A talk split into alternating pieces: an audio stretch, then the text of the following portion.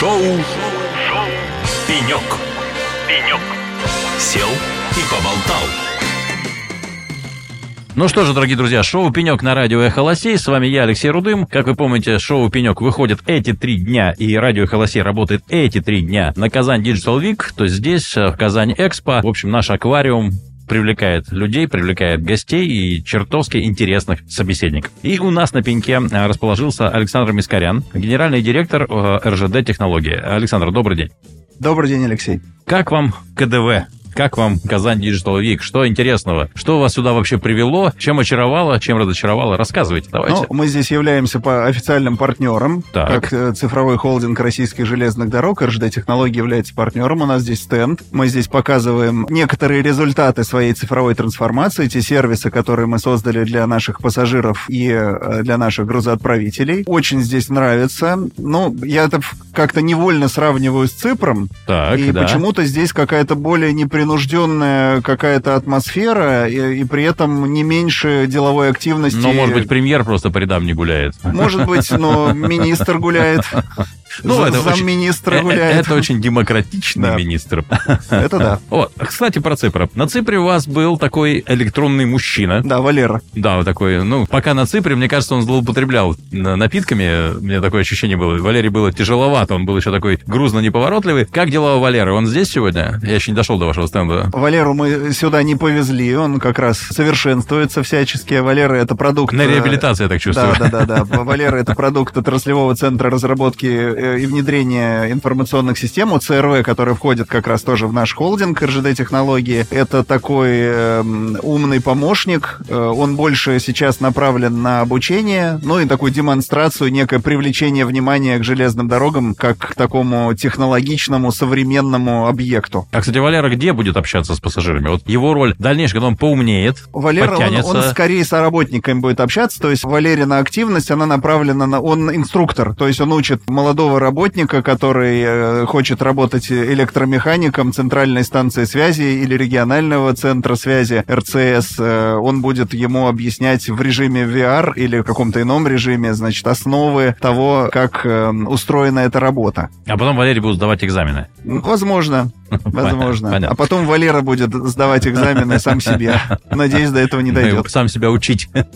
Хорошо. Александр, а расскажите, РЖД-технологии, то есть, как бы, чем занимается РЖД-технология? Что вы вообще делаете? Какие технологии? Ну, я немножко пару слов об истории. То есть РЖД технологии было создано как предприятие в 2019 году. То есть, молодые. Да, да, да, 4 года мы в этом году отметили. То есть само юрлицо было в 2018 году создано, но команда стала появляться в 2019 году. И в 21 июня был киков у нас, и мы вот э, от этой даты считаем свою историю. То есть вот э, Евгений Игоревич проводил этот киков в какой-то такой достаточно неформальной обстановке. Это происходил такой запуск, самостоятельное путешествие РЖД технологий. Изначально это задумывалось как такой балансодержатель цифровых компаний РЖД, потому что к тому моменту таких цифровых компаний было уже несколько. Вот был отраслевой центр разработки и внедрения, была отраслевая сервисная компания, ну, соответственно, одно это разработка, другое это сервис пользователей, была инновационная мобильность, это вот то, что сегодня называется цифровые пассажирские решения, и была цифровая логистика уже, то есть, ну, это то, что и сегодня так называется. И попутно появилась задача тогда, связанная с разработкой стратегии цифровой трансформации. То есть, вообще говоря, РЖД из государственных компаний, из компаний с государственным участием, одной из первых получила от Совета директоров задачу, связанную с разработкой стратегии цифровой трансформации. И вот тогда было принято решение, что э, разработку лучше поручить некой созданной внутренней команде, которая и была создана внутри РЖД технологий. И вот таким образом появилась одна из наших, вторая наша функция после вот этой управляющей компании цифрового холдинга, проектный офис цифровой трансформации. То есть мы являемся проектным офисом цифровой трансформации. То есть что это значит? Это значит, что мы работаем с функциональными заказчиками проектов цифровой трансформации, помогаем им описывать проекты, оформлять инициативы, рассчитывать эффекты, э, выносить все это на какие-то рабочие совещательные органы в российских железных дорогах, которые принимают решения или какую-то экспертизу дают, или сами можем предлагать какие-то э, варианты Это решения такая цифровая вопросов. песочница в том числе. Не в классическом понимании, потому что песочница, она обычно подразумевает, что есть какой-то ресурс, который можно там сжечь, там на эксперименты потратить. У нас нет такого. То есть и ни у одной, на самом деле, государственной компании такого нет. Потому что, собственно, в государственных компаниях каждая копейка должна расходоваться с эффектом. И у нас все как раз так. Но за счет энтузиазма работников мы какие-то вещи делаем вот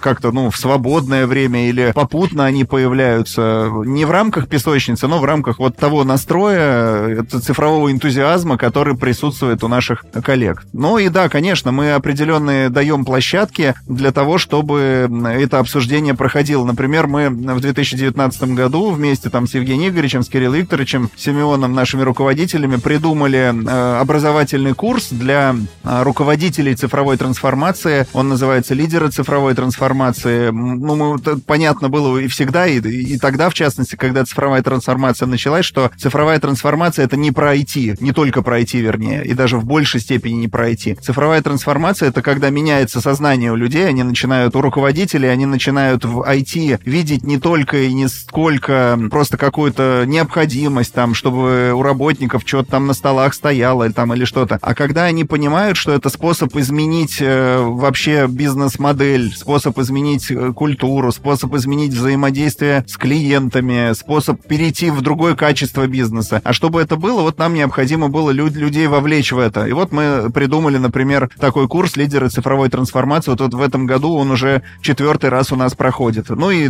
а например, на прошлой неделе мы провели в Санкт-Петербурге форум, первый такой уже в нашей истории. Раньше он проводился под названием «Инфотранс», насколько я помню. Форум для дочек российских железных дорог, а их очень много, и все они тоже... Дочки, дочки российских железных дорог звучит Да, ну, дочерние компании. Ну, есть еще ДЗО, я могу сказать, Нет, ДЗО. дочки, дочки, очень красиво. Дочки, дочки железных дорог. Мы сами дочка, тут наши сестры собрали сестер. Дочки железных дорог появляются от попутчик. И так тоже бывает. Партнерские компании тоже у нас есть. Все любимые и красивые. Прежде чем мы уйдем на музыкальную паузу, Александр, вот если взять по шкале там от 1 до 10, или там от, от нуля там до 100, как вам больше нравится, насколько РЖД сегодня цифровая компания, как это принято говорить?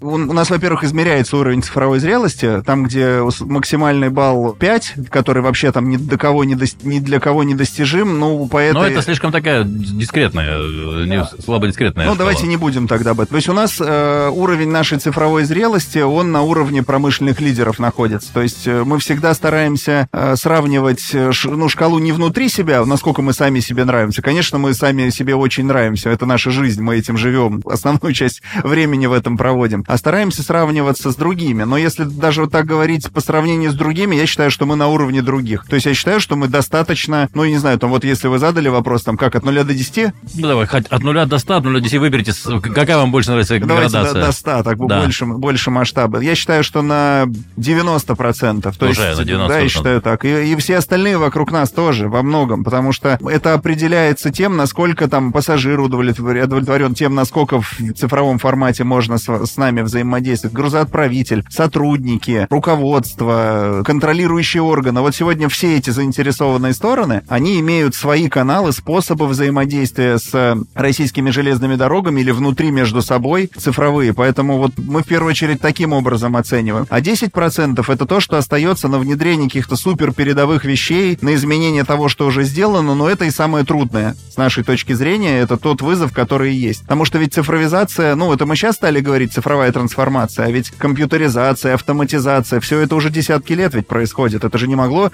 э, бесследно исчезнуть, и мы ведь этого не отрицаем. То есть мы на основе вот этого огромного опыта, который в РЖД есть, например, на прошлой неделе железнодорожная статистика, то есть управление статистики, которое формирует основные отчеты по железнодорожным показателям, там, провозным пропускным способностям, показателям работы локомотивного парка. Вот эта служба отметила 150-летний юбилей. На счетах, еще на счетах они там Абсолютно. То есть там собрались коллеги, которые еще реально учитывали на счетах, когда у них, ну, это уже достаточно люди такие в возрасте, но тем не менее они еще активны, они уже сейчас работают с применением новых цифровых инструментов, но они прям вспоминают, как они приходили и работали на счет. Мое личное мнение это 90%, не меньше совершенно точно, но вот эти 10% забрать, это наша задача. Александр, мы с вами поговорили об уровне цифровой зрелости РЖД, да, то есть бы мы поговорили о том, чем занимается РЖД-технологии. Давайте поговорим о том, вот какие основные задачи ставит перед собой РЖД в цифровизации. Какие показатели должны достигаться, да? Как вы определяете, хорошо прошла цифровизация или нет?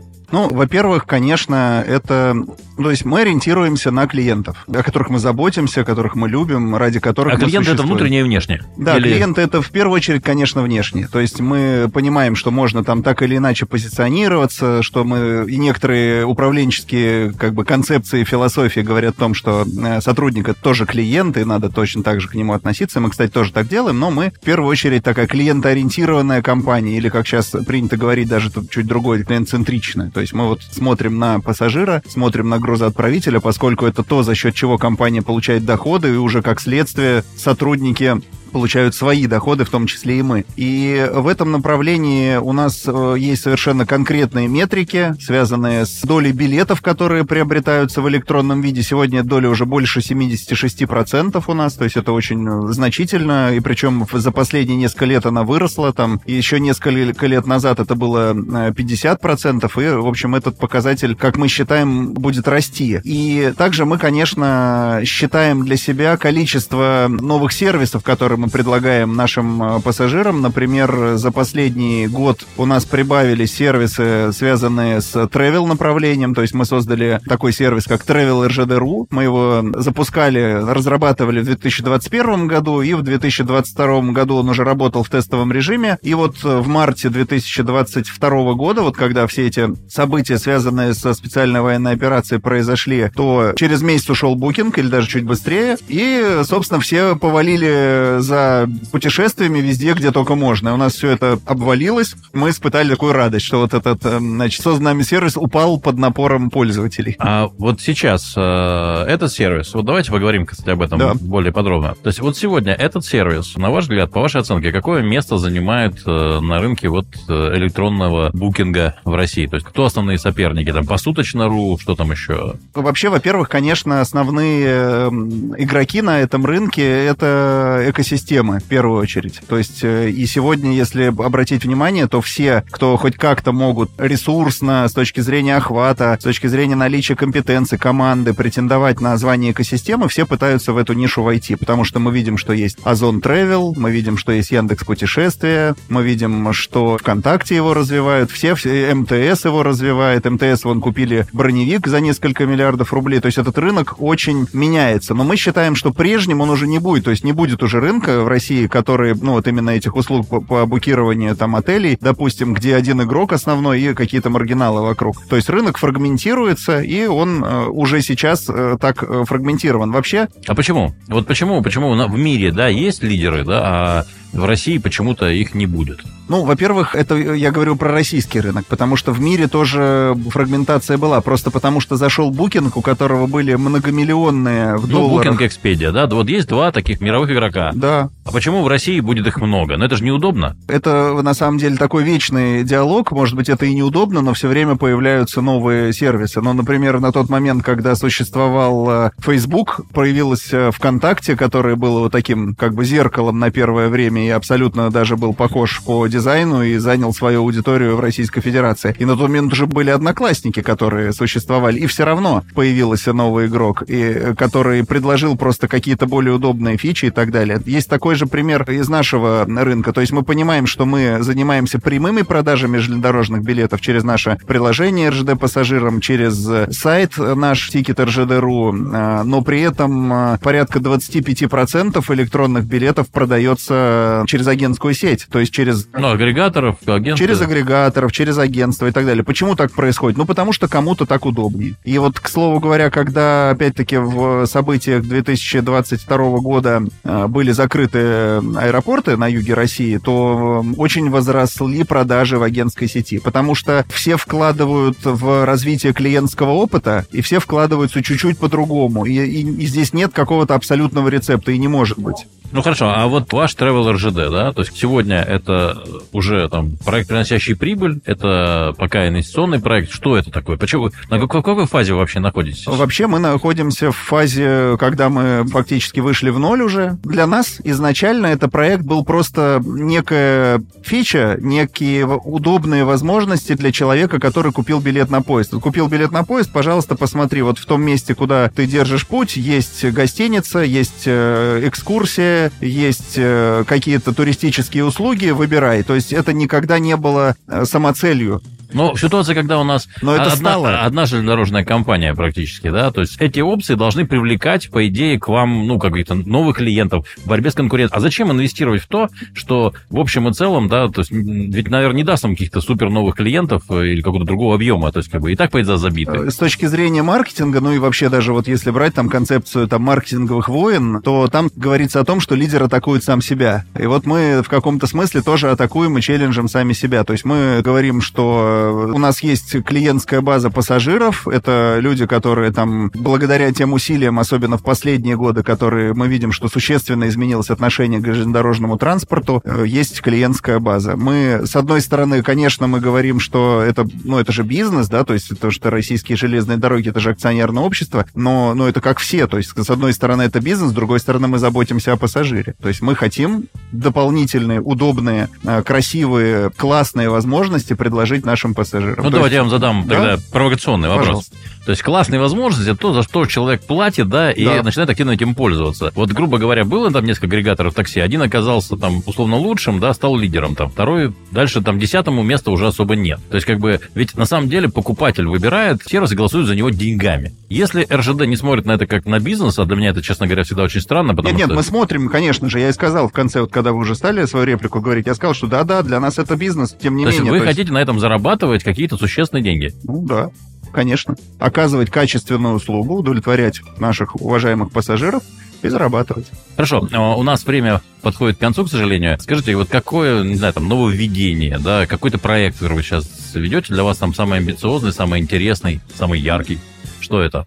Самые амбициозные. Вообще всего на самом деле очень-очень много. Ну, наверное, скажу про... Ну, самый необычный, наверное, для нас, самый сложный, это наша облачная фабрика программных роботов. То есть мы за счет средств э, гранта фонда Сколково разработали облачную фабрику программных роботов. Здесь что это? Программный робот — это такая программа, которая делает рутинные действия, которые обычно делает человек клавиатурой и мышкой, она ее делает э, на экране компьютера сама. В это время человек может заниматься другими более амбициозными и более интеллектуальными э, задачами. Например, придумывать новый сервис какой-то, чего машина. А пример приведите, вот, ну, как, что это за функция? Ну, например, э, сидит аналитик, который каждый там день или каждый там какой-то определенный период формирует для своего руководства отчет, где он э, копирует из пяти табличек в одну какие-нибудь данные в течение трех часов и делает это абсолютно одинаково. То есть он берет все из абсолютно То есть одинаковых повторяемые действия, да, а вы просто... да, да, машина, машина делаете. их повторяет, и